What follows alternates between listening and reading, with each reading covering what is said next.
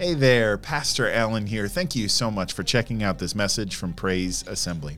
Our prayer is that it is meaningful, purposeful, and that the Holy Spirit speaks to you personally through it. If you find it helpful, would you consider supporting Praise Assembly?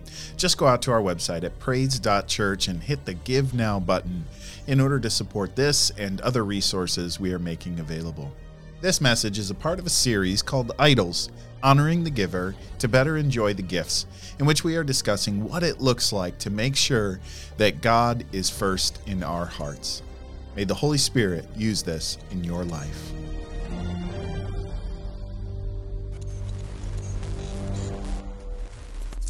Grab your Bibles, open them up to Genesis chapter 22. Genesis chapter 22. If you don't know, we are in a series called Idols.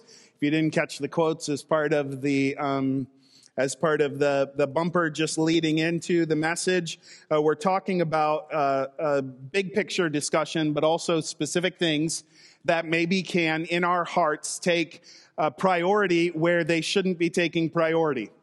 Um, areas where maybe something gets out of alignment in our hearts. And so we've been talking about that for a couple weeks. Well, really, a couple of weeks ago, we introduced this series. Last week, we had Minhee Lee uh, with us, which is awesome. And I know that uh, you all were blessed by her ministry last week, challenged by her ministry last week. If you missed it last week, go back and listen to it. Uh, it was cold out, and so uh, we had a little smaller crowd last week than we normally have. Um, but I know cold's not going to keep you away anymore. So you are going to be here with us as we keep moving forward. Um, but such a great word. But then the week before, we kicked off this idols series, and we were talking about a lot of different stuff because a lot of times with idols, we can think that that's an old problem. That's an Old Testament problem. But in reality, in the Bible, it's very clear that idolatry is something that is an issue of today. Paul talks about it that way. He says, uh, greed is actually idolatry. In other words, that idea of, I need just a little more. That idea that I don't have enough. That idea that just a little bit, just a little bit, just a little bit is actually idolatry which means that that when we say those sorts of things that i just need a little more to be satisfied that i just need a little bit more to be secure that that is at its core idolatry. That sometimes there we can think there's an issue but as you scratch at the surface a little bit you realize that there's actually a deeper issue underneath the surface. Right? For me the last several years i've been having some issues with my back and for several years, there was even, I, some of you know and you've been praying for me, um, just this goes back three or four years. Um, and there was a Sunday where I was not able to come to church on a Sunday. I called Manny Cordero and said, Hey man, can you preach for me this Sunday? And he brought a great word that Sunday. But I was, the reason why I was not here was because my back had me, I mean, I was laid up in bed. That year in particular, I just said, you know what, I got to do something about this. So I called my doctor and I got a steroid pack. And then I got muscle relaxers. I took the muscle relaxers and I will never do that again. Because I could not get out of bed. I don't, I didn't like anything about the way it made me feel. Like it was terrible. So I said, I'm not taking muscle relaxers anymore. But then in March of the next year, I had the same back problem again. And so I went and got another steroid pack. And so I started noticing there was a trend every November and every March. With the seasons changing, I was having this back issue that was literally taking me down for a week or more. And I would take a steroid pack and I would get back at it. And I thought, man, I just must have irritated a muscle in my back and maybe it's just the weather changes. And then somebody told me, and I've told you this before, somebody told me, no, the problem is you're dehydrated. And I went, no, I'm not dehydrated. Quit being wacko. Like, who, who treats like medical issues with water? I mean, come on. I just need some good steroid packs, right? So just to prove this person wrong, I decided the next time I had back problems, I was just going to chug a bunch of water. So then I would have back problems and have to really pee. And I was like, and when you can't get out of bed, that could be a problem, you know? So, so I, I just went for it. And miraculously, as soon as my back started going bad, as soon as I drank that water, it was better. I was like, oh. So then I had to apologize and say, boy, I think that's actually what it is. I think I'm dehydrated, right? And then I cut out sugar. And I started eating sugar again, just a little bit. And all of a sudden, my back problems started coming back. What actually was causing my inflammation was in November and moving into December, apparently I was upping my sugar intake. Sugar and not enough water was causing me back problems. And for years, I was not dealing with the issue. I was dealing with the symptom, which was the pain. And so I kept taking steroid packs when I just needed to drink water and stop eating sugar. All I'm saying is that sometimes we can think there's a surface issue. And when you get to underneath that, that there's a much bigger issue. And that's what Paul says. And that's what he says in Romans too, just so you know, he calls exactly what we're going through in our culture with our, our wild sexual kind of thing that's happening. And he says, all of this stuff is going to happen. And here, let me tell you what's at the root of it idolatry. So now you've got two issues greed, more, more, more, and sex, where he's saying, hey, the underlying issue here is that there is something out of alignment in your hearts. And until you put God in that first place as a culture, as a world, then it's always going to be this way. You cannot fix the symptom without getting to the root of the issue. And he said the root of the issue is idolatry. So idolatry is not an Old Testament thing. Idolatry is a today thing. And for us, we need to make sure that idolatry or that nothing takes that place in our heart. What's amazing about that Romans passage, if you missed it, because I know just the last few weeks there were snow days and ice and all of that stuff, and our brain kind of goes to mush when that happens. But in Romans 1, what he says is when God judges idolatry, you know how he judges it? He gives them over to it. He gives them over to the thing that they want more than anything else which sounds kind of like a reward, not a judgment. Right? At first glance, it's like, oh, I really want this thing, and God gives that. And it seems like, oh, that's actually a reward. That's great. Thanks, God. But that's not what he says. He doesn't say he will give you that thing. He says he will give you to that thing. The thing that you thought you were consuming is actually consuming you right? So this is the way that he judges. And at first, it seems like you get exactly what you desire. That's great. But in reality, idolatry will always consume you, not the other way around. So that's where we've been. Today, we're going to talk about good as God. Good as God. Good as God. Genesis chapter 22 is where Abraham is heading up to Mount Moriah to sacrifice his son Isaac. You've probably read this message before or read this passage before. I know I have. Um, but what I do know is this that Abraham was one of the most central figures in the Bible. And as part of his life, there was one thing he wanted more than anything else he wanted a son. He wanted a son to whom he could hand off everything that God had blessed him with. We know that that's the case because it tells us in Genesis chapter 15 Back up a couple uh, pages to Genesis chapter 15, verse 1. Sometimes later, sometime later, the Lord spoke to Abram in a vision and said to him, Do not be afraid, Abram, for I will protect you, and your reward will be great. But Abram replied, O sovereign Lord, what good are all your blessings when I don't even have a son? Since you've given me no children, Eliezer of Damascus, a servant in my household, will inherit all my wealth. He says, What good are all the blessings you've given me if you haven't given me a son? In other words, in the priority place in Abraham's heart, it goes a son and everything else. Right? The highest priority for him was, I want a son. And then below that was all the other blessings. All of those other things, he said, totally worthless if you don't give me a son. The thing, the top thing for Abraham was, I want a son, right? That's what you see here. All the other blessings, nothing. The son is worth more than everything else combined. So, order of priority, son, everything else. Okay, so God promises him a son. He gives him his heart's desire. Now, here's the thing if he has the thing that his heart desires more than anything else, very quickly, this blessing can become a curse very quickly, the thing that he, he wants more than anything else can end up destroying him.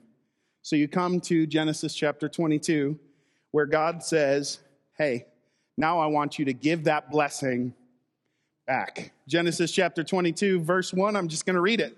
Um, love the passage, love the story, and so we're just going to read through right up until about, we'll read up to verse 15 ish, somewhere in there. 22, verse 1. Sometime later, God tested Abraham's faith. Abraham, God called. Yes, he replied, Here I am. Take your son, your only son, yes, Isaac, whom you love so much, and go to the land of Moriah. Go and sacrifice him as a burnt offering on one of the mountains which I will show you. So when it says that God tested Abraham's faith here, um, there's a couple different ways to read that. Um, one of the ways that a lot of times we read it is that he wants to figure out what kind of faith Abraham has. Luke chapter 16, verse 15, though, says that in reality, God already knows what's in every single one of our hearts. So it's not like God needs to know what is actually happening in Abraham's life, but this is doing something in Abraham. And one of the ways that that word tested is used is when you're testing something in fire, right? And gold is produced as a result. It is the purification process whereby the thing itself changes. Abraham is being tested for his good. Now, to people who do not know God and do not know how good he is, when they read this passage, it is unheard of that a God would ask for this. Some gods did, our God doesn't. And so when this happens here, some read this and say, How could God have asked for this? And yet we do know our God is good. And that means that he is doing this for Abraham's good. So he is asking for his son in order to do something in Abraham. Verse 3. The next morning, Abraham got up early. He saddled his donkey and he took two of his servants with him, along with his son Isaac. Then he chopped wood for a fire, for a burnt offering, and set out for the place God had told him about. On the third day of their journey, Abraham looked up and saw the place in the distance.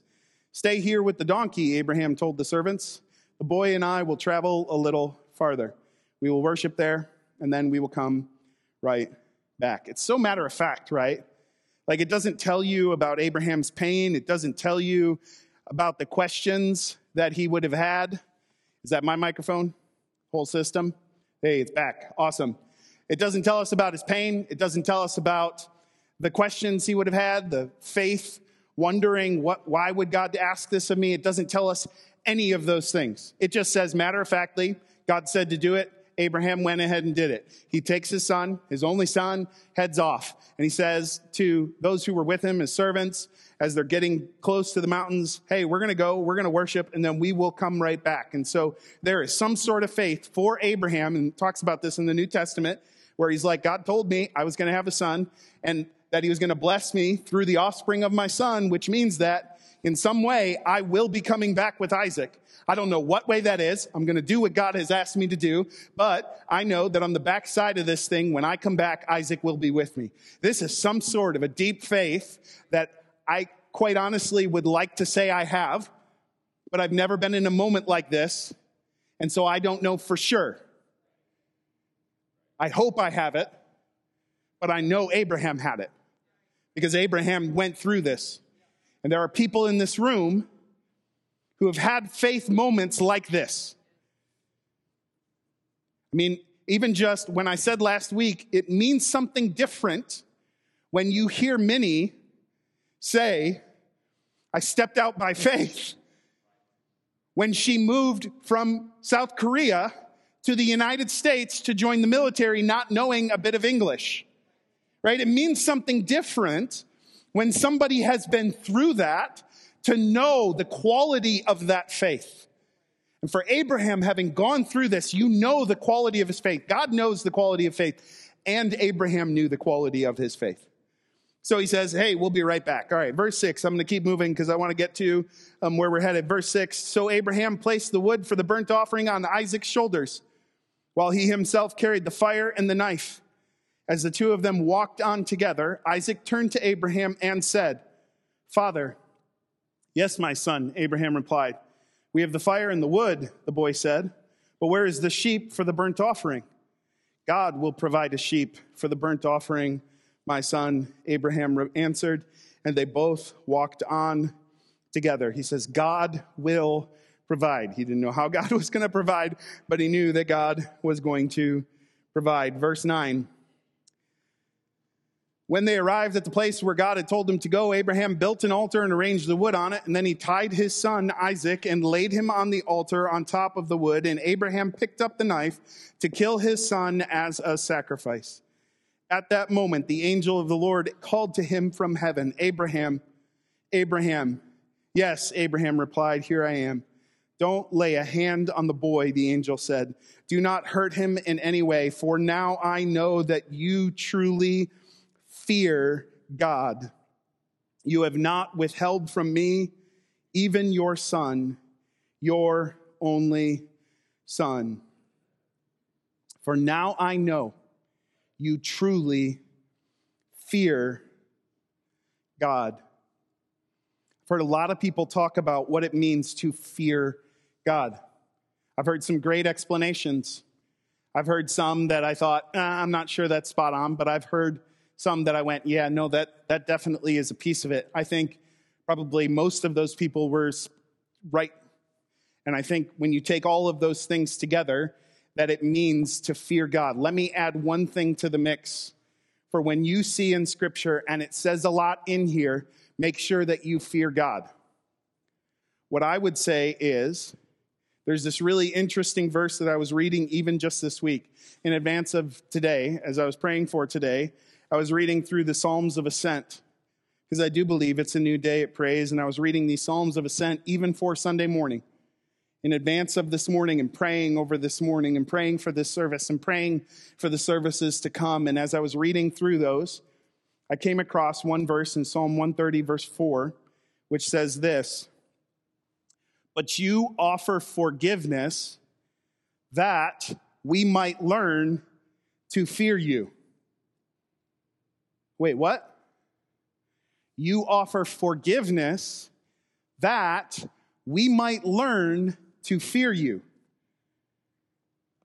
Wait, how would his offering of forgiveness cause us to fear him more? Right? It should be, but you judge us so that we learn to fear you. Right? That isn't that what you would expect? Or if if he offers forgiveness, that we would learn to maybe love him, is how I would expect the passage to go. But the verse very clearly says, You offer forgiveness with the purpose that through that process, we might learn to fear you. When it says in scripture that we fear God, what I believe a part of it is, at the very least, Jesus talked about in, in ministry, when he was ministering, he said, Hey, there are some of you who fear man more than you fear God. And he said, if you would fear God more, you would fear man less. It seems as if there's this inverse relationship between the two. Like, if you fear man more, you will fear God less. If you fear God more, you will fear man less, right? Like, so you worry so much about what other people think of you that you don't care at all what God thinks about you. But if you care really, really deeply what God thinks about you, then you will care a whole lot less about what other people think of you. So if you are dealing with this, if this is a struggle for you, that you are like a people pleaser and you're like, man, no matter what I do, I worry and I care and I'm constantly thinking about what everybody else thinks of me. What Jesus seems to be saying is, don't focus on doing that less. Focus on worrying far more about what God thinks of you. And if you do that, then what'll happen naturally is the other one will decrease. You'll care a whole lot less what other people think about you if you care a whole lot more what God thinks about you. And that's what I believe it means to fear God, to have God in the first place of your heart. Now, I think there's a whole lot more to it than that, but I think at its core, it is caring what God thinks of me more than anyone else. That's what it means to fear God, to have Him in that place in my heart.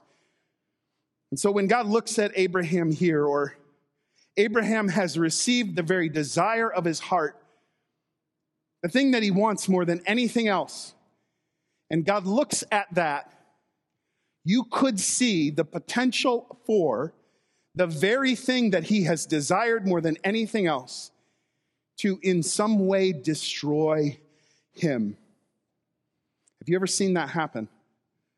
Somebody who loves their child so much that even their love for their child and the way they put that child in a specific place in their life can actually destroy everything. It can destroy the marriage, it can destroy relationships with other people, it can destroy self awareness. It can take everything if you get something that is a good thing and put it in the place of God. Right? So here and for Abraham, God is like approaching it and he says, I want you to give back to me the very first thing or the best thing that I have ever given you. But here's the problem. It's not drag and drop. Like, for me, I don't really know most of the time what's in that highest priority spot in my heart. I can think, man, I think it's God. I think more than anything else, I care about that. And, and one of the ways I think that we can realize whether or not something else has taken his spot is what is your emotional reaction to certain things? right? Or just the, I was reading uh, Psalm 131, even right after Psalm 130. I love this. It talks about Psalm, it won't be on the screens because I was just reading this this morning. It says, Psalm 131, Lord, my heart is not proud. My eyes are not haughty.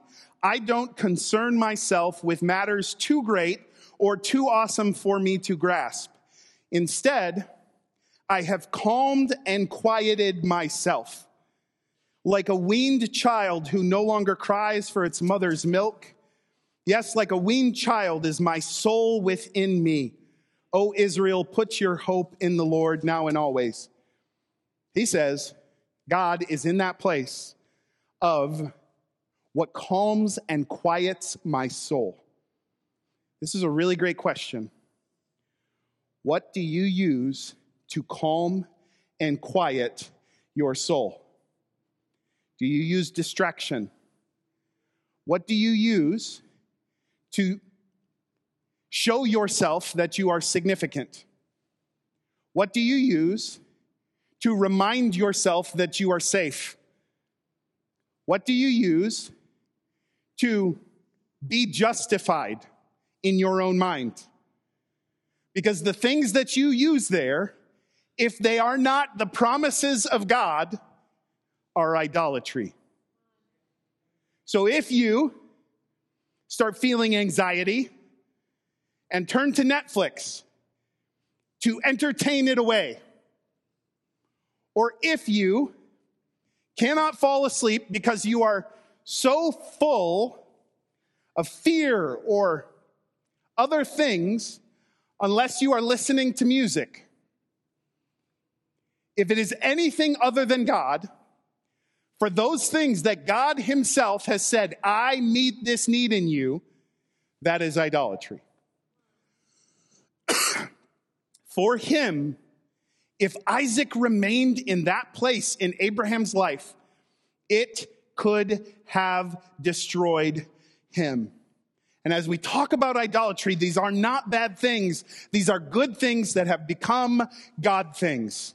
And we need to make sure that the right thing is in the right place at the right time in the right way in our hearts. And this takes work and it takes self awareness and it takes praying about it and saying, God, what, what is out of alignment in my heart? And then putting those right things in the right place in the right way. Okay. So I'm a fan of technology. Big fan of technology. Okay.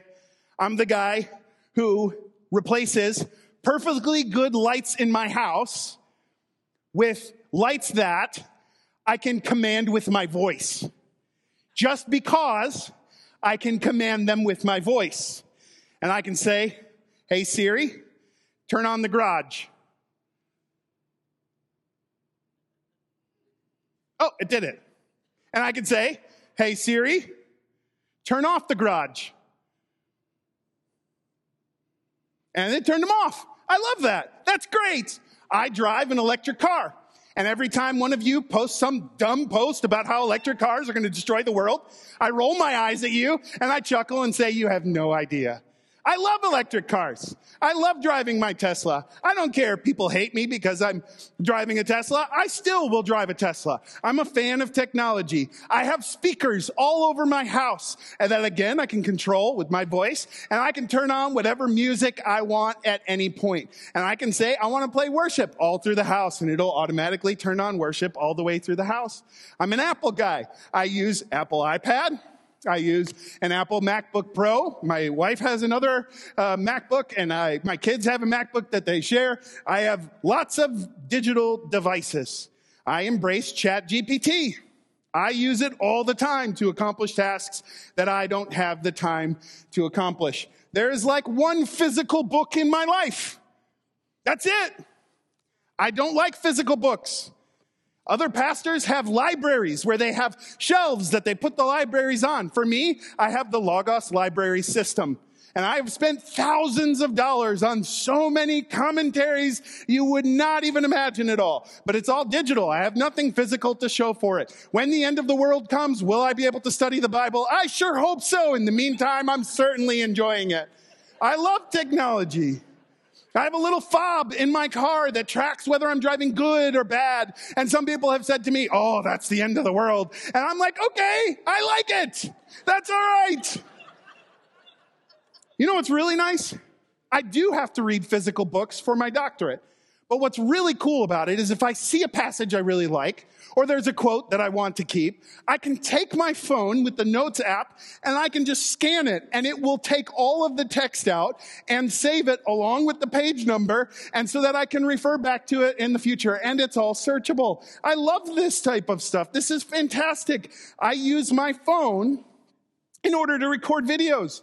Because at this point, this thing can record Apple ProRes 422 and it can do it on a separate hard drive. Super, I mean, it's incredible. The entire, like, ability of this stupid phone to record video. I used to, we used to have cameras that were thousands and thousands of dollars that this phone legitimately has totally replaced.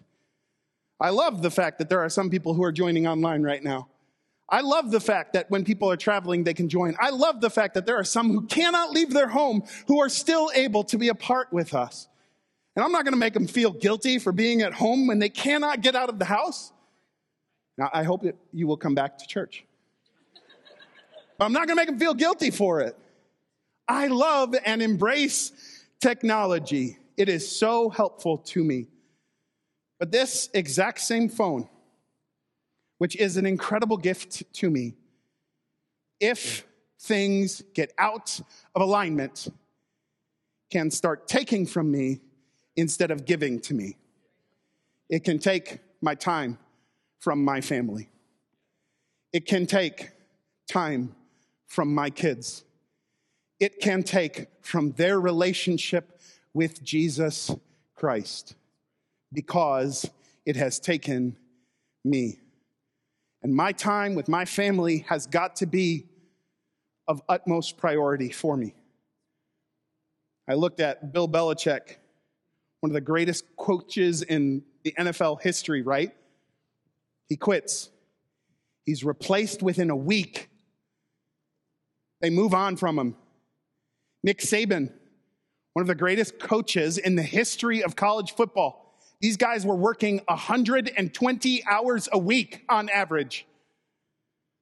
Nick Saban was replaced within 24 hours. Your job will move on from you tomorrow, but your family will need you forever. And so there's got to be priorities. And the very thing which is a gift to me can take away from me if it gets out of alignment.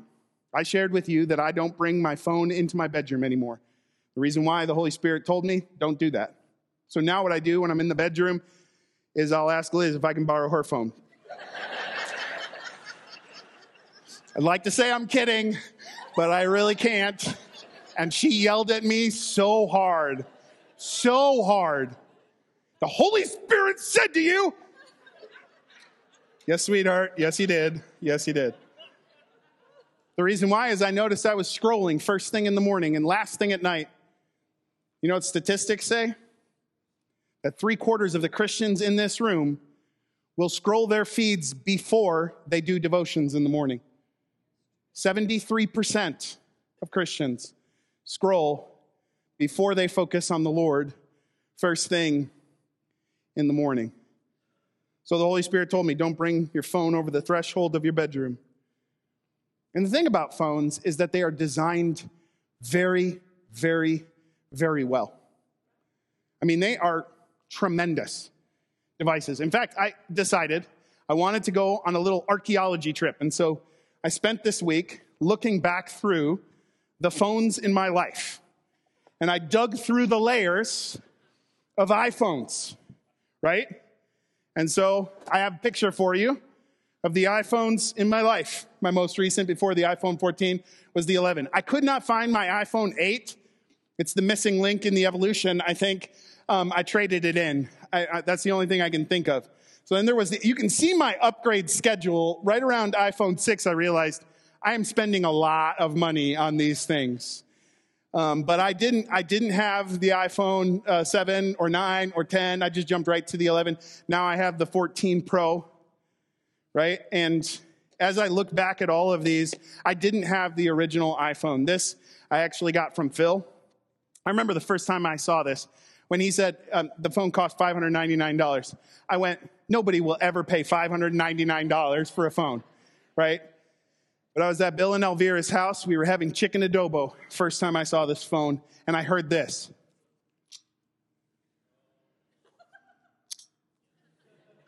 And I was like, wait, you can touch the screen?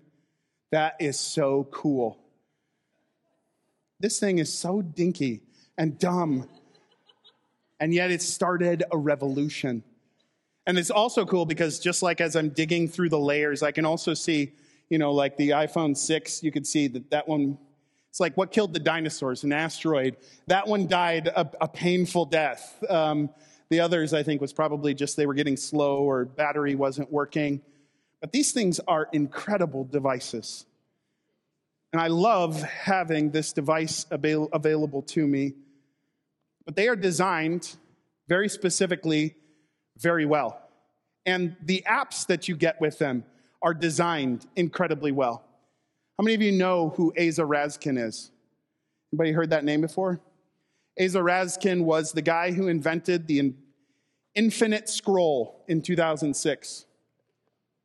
The infinite scroll is the scroll that you never get to the bottom of. You see it on all of your social media feeds. And almost immediately after Aza Raskin invented the infinite scroll, he regretted it. Now he travels around the country and around the world trying to get people to stop using an infinite scroll, the page that you never get to the bottom of. Now people are stuck in what's called doom scrolling. It is scrolling and scrolling and scrolling and never getting anywhere. But my phone is for me a distraction when I'm sitting in line. I watch YouTube on it. I read my Bible on it. I use it for notes on my doctoral studies. I journal on it. I use it to pay for stuff. It's the key for my car. It turns the lights on and off in my house. It arms and disarms the alarms here praise. If I tell Siri to, it would set the alarm and then it would immediately set it off. Like it would, because there's people in it, right? So, um, it manages my finances and my budget. I shop on it. It takes me away from my family. It shows me whatever I wanted to. At this point, I, I actually put my wallet on my phone. It snaps on because it's got a magnet. Which is probably a really terrible idea because now if somebody steals my phone, they also get my wallet. But I don't know. It's worked out for me so far. This is, I think, in some ways, points to what C.S. Lewis referred to as the routine of nothingness. The routine of nothingness. He called it that in his Screwtape letters. Here's how he defined the routine of nothingness. It's the strategy that eventually leaves a man at the end of his life looking back in lament, saying, I now see that I spent most of my life in doing neither what I ought nor what I liked. Whew. Say that again. I now see that I spent most of my life in doing neither what I ought nor what I liked. The routine of nothingness is the constant pulling of the lever on a slot machine to get one more hit. This is what happens when good becomes a God. I don't think an iPhone is an idol, but I think it feeds to me all of the things that I might want to worship. And so I need to make sure that this thing is put in its proper place. I told you I was going to challenge you as part of this series. Here comes the very first challenge. You ready for it? Here comes. You're going to love it. No phone February.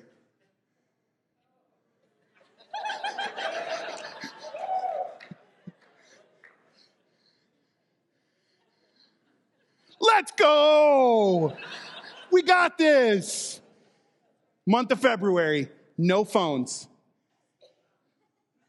Bring them. Let's just put them at the altar right here. We'll smash them all like we used to do back in the 80s with CDs. Any rock bands? Smash them. No, we're not going to smash your phone. I, I, not the, okay.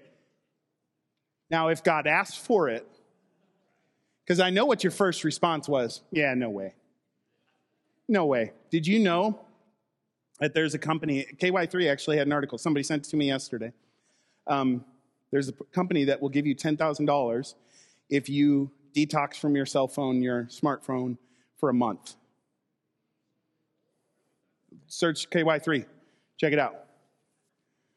You can figure it out. It's like a yogurt company. I don't know what those, but they're like, hey, we got a problem in the US. And so they decided to do that. Okay, so here is no phone February. Here's the challenge no phone February. First, I'm going to ask you to figure out how much time you spend on your phone. Step one is sign up to participate, but track your screen time for this next week. Not just you, but your whole family, your whole household. If you've got roommates, you're in college, ask roommates to do it along with you. Like, they'll look at you like you're an idiot, but ask them to do it anyways. If you don't know how to track screen time, um, we actually got some helpful guides for you so that you can figure it out. In fact, there's a text message that's about to be delivered to everybody's phone in five, four, three, two, one. You'll get the text message. Did anybody leave their phone on?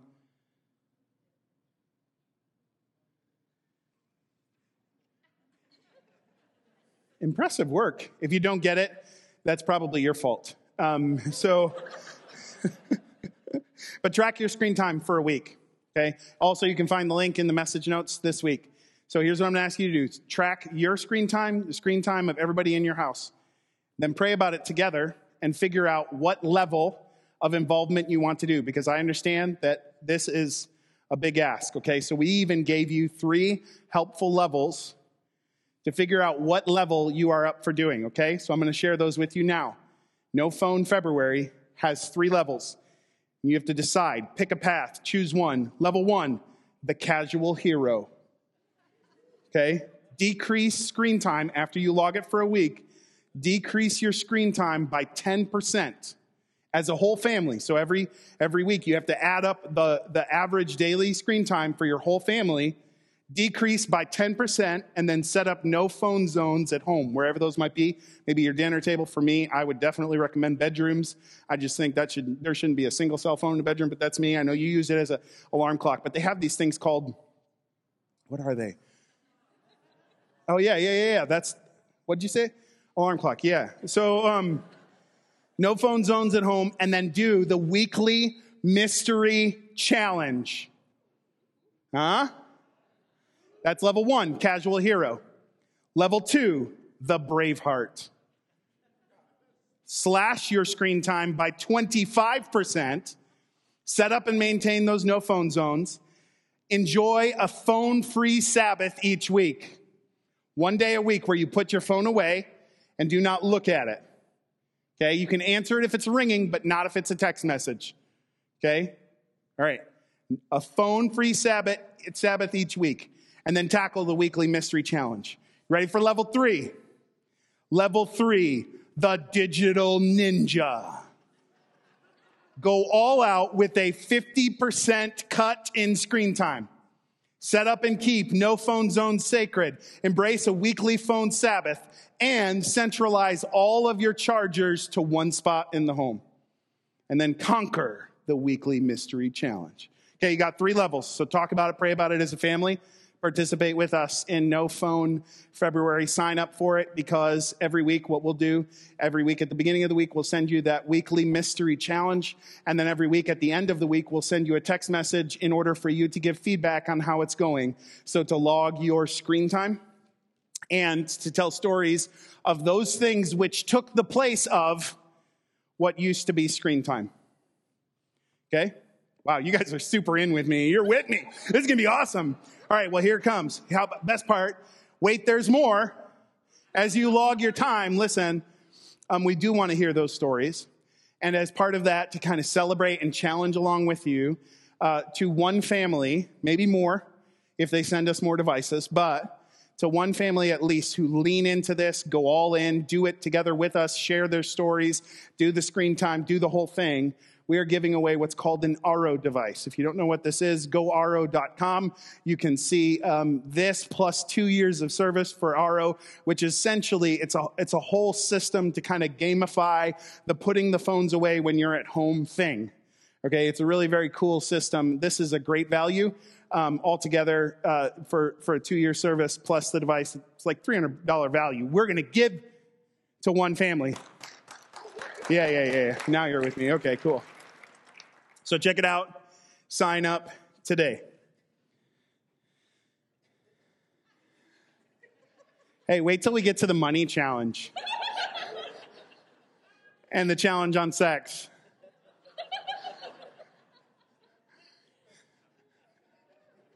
Think we're getting in your business now? You have no idea.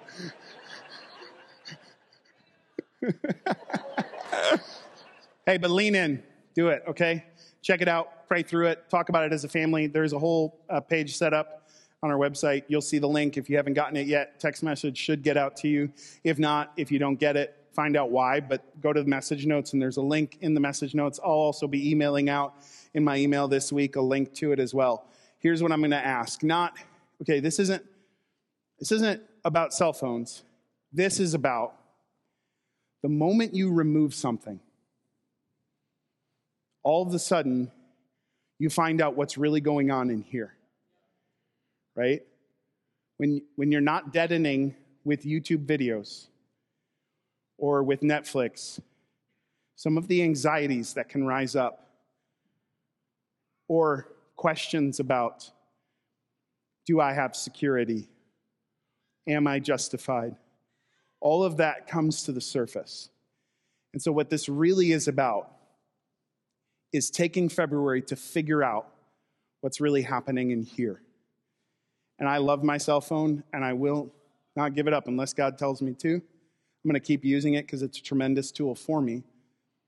But I want to get a handle on it, and I want to put it in, in its place. That's what I want. Okay? So I do challenge you to think about this, pray about it as a family, and then participate together maybe roommates, whatever that looks like for you, um, because we do want to see God be of primary importance in our hearts. Cool? And here's how this works removing idols sometimes is painful. I don't know what you really thought when I said no phone February. Were you like, man, come on, I use it for too much stuff. There's no way. My great grandma, she would if she can't contact me every moment, I don't know what will happen. Like, but I wonder, what do you think Abraham really thought when God said, Give me Isaac? Like, do you think that was an easy decision for him to go, Oh, yeah, God, here's my son? But the moment something takes a place of idolatry in our hearts is the very moment when we stop paying close attention to it, that's not the right way to say it. It's really hard to get it out. And it's like making sure God is in that first priority place in our hearts it's not something where you just say over and over and over again, God, you're, you're most important. God, you're most important. There has to be something else we do. And I, I think the way that works is that we have to start reminding ourselves of how much He loves us and how much He desires us and how much He pursues us. And even when you read the story of Abraham and, and Isaac, and it comes to the end of that story with verse 13, or the angel says, Don't lay a hand on the boy. Verse 13 then says, Then Abraham looked up and saw a ram caught by its horns in a thicket. So he took the ram and he sacrificed it as a burnt offering in place of his son. Abraham named the place Jehovah Jireh, Yahweh Jireh, which means the Lord will provide. To this day, people still use that name as a proverb. On the mountain of the Lord, it will be provided. In these exact same mountains, many years later, another father would bring his son, and that son would be sacrificed. And there is no one who would speak from heaven on that day and say, Stay your hand. But that son died for us. And he died because our God so deeply loves us. The Lord will provide. The Lord did provide. And the problem is when we take our security or our significance or our justification in anything but Him. And that's really what we're talking about with idolatry. All of those things that we look somewhere else, a little bit more, that will give me security. No, no. The thing is, you are deeply feeling the need for security in your heart, and that was designed to be met in the fact that Jesus Christ died for you. And until you make sure that that is the thing you cling to more than anything else, then it will always be out of alignment in your heart, and the very good things that He has given you can consume you, will destroy you. That's what idolatry is. And so this morning, I'm going to invite you to stand with me today.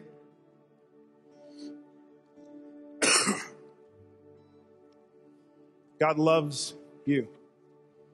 God saw Abraham's sacrifice and said, Now I know that you love me.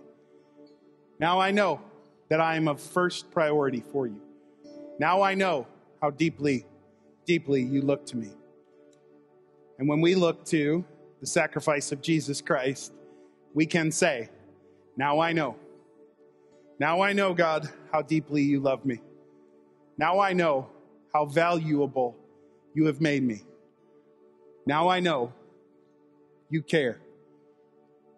And if you are in here right now and you have not accepted that sacrifice for your own sins, He made that for you, for you to be justified, for you to be made whole for your sins to be washed away, for you to be secure, for you to know that He is God and there is no other, for Him to have first place in your life.